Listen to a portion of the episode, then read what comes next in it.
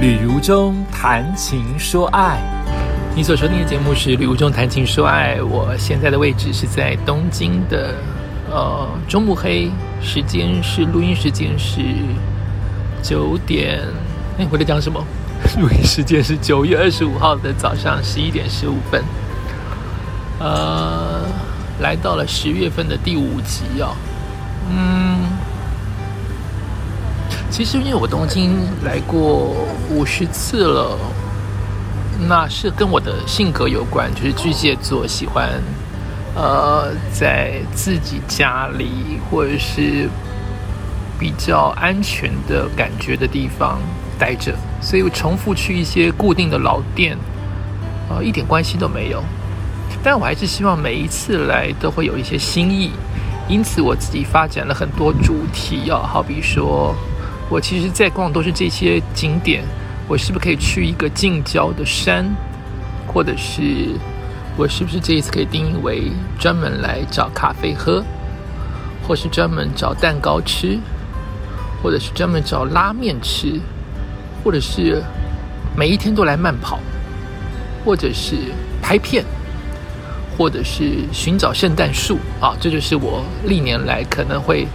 找寻的一些主题，让我每一次的固定的玩法有一些新意。这一次我设的定义其实是美术馆。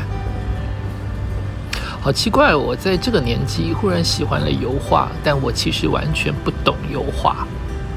可是我的老师鼓励我，给我很大很大的奖励啊，说我画的真的很好，2位老师都这么说，所以它更加深了，你知道老师的评语是很重要的嘛，它更加深了我想试试看这一条路，兴趣或者是能不能画出个名堂。什么是名堂很难说，就先画画看。所以我以前可能对于美术馆长期站在那个地方看人挤人，看一张不懂的画无感，可是这次我是主动想去美术馆，并且圈选了好几家，上野也有，然后六本木也有，青城白河也有，都有很多的美术馆可以让我选择。所以即使到现在此刻的9月25号，我还有几家美术馆没有去，但我尽量做到能够多看几家就看几家。我没有想到这样的心意，可能老天爷听到了，或者就是你的眼睛打开了，你看到的世界就不一样。我经过了涉谷啊，涉谷巴尔可那个地方哦，说实在，我经过涉谷巴尔可那天刚刚好是他们大火灾的那一天，超多的消防车，幸好扑灭了，好像没事，可是就可以看出他们的消防车一辆接一辆，那个太热闹的地方有火灾真的很危险，一辆接一辆，路都封起来了。然后我就看着大家发文发涉谷火灾，然后我就在那个现场啊，就是你就会觉得人世间的人生真的是什么都可能碰到，我们都希望碰到的都是好事，都是幸运，都是幸福，但你真的什么都可能碰到。台湾不是日前也发生了大火灾吗？很多的消防队员英勇的救人牺牲了，都会让人觉得好难过好难过。前一天昨天亲人，他的爱人可能还在跟他拥抱跟聊天，谁会知道第二天会葬身火场。所以我们真的所谓的珍惜现在珍惜当下，它就是一个 ING， 就是一个要做的现在式，因为你真的不会知道明天影响你的会是什么样的命运。也对于台湾的这个火灾的无名英雄、火灾英雄跟他的家人们，致上最大最大的敬意。年纪大真的，刚好我讲这个故事，偶一来，我就忽然很想哭，好奇怪，为什么我年纪大会一直想哭啊？好奇怪啊！好，人开始变多了，4楼开始变多人了。回到我的画展，说老天爷可能也听到我的声音。我经过涉谷巴尔可的时候，我看到了几张很孩子气的海报，上面都是人的大头照跟五官。以前我就经过了，拍都不会拍，可是我这次把它拍照拍下来，诶，忽然就进去了。原来它是一个画展的前置互动展，这个方法真特别。不知道是因为它的画展位置太冷门，太室内了，没有人看得到，还是艺术家本来就有希望借由这个前置的互动的绘画方式让更多的人喜欢绘画。好，它的绘画方式是它的桌上谁都可以参加。好，它的桌上摆满了人的五官的吸铁，好比眼睛、眼镜、帽子、鼻子跟嘴巴。对我来说，这些五官画的并不好看，所以我没有问清楚为什么。然后他会给你一张已经有人脸的框框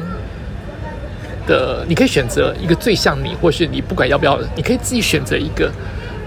你希望的脸的框框，然后将这一些五官贴纸或者是吸铁贴在没有五官的这个白色的面孔当中。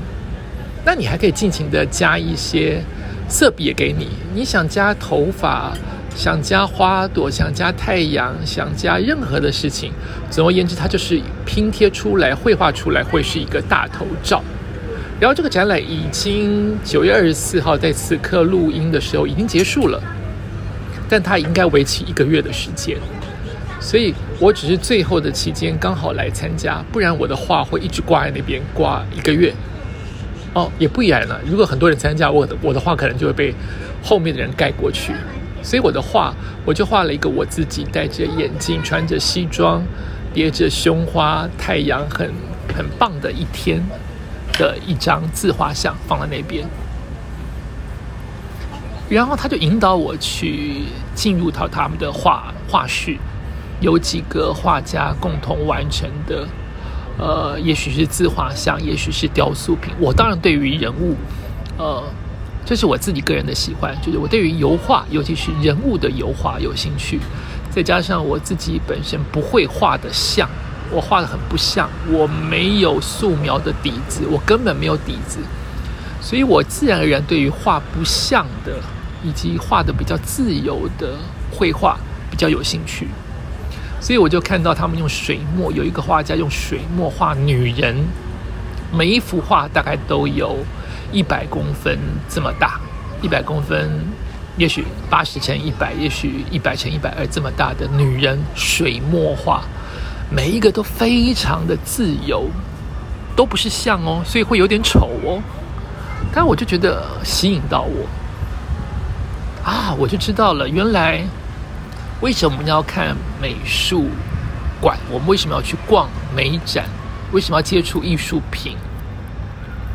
我以前就会认为去看不就是抄袭别人的吗？真的是太肤浅的想法了。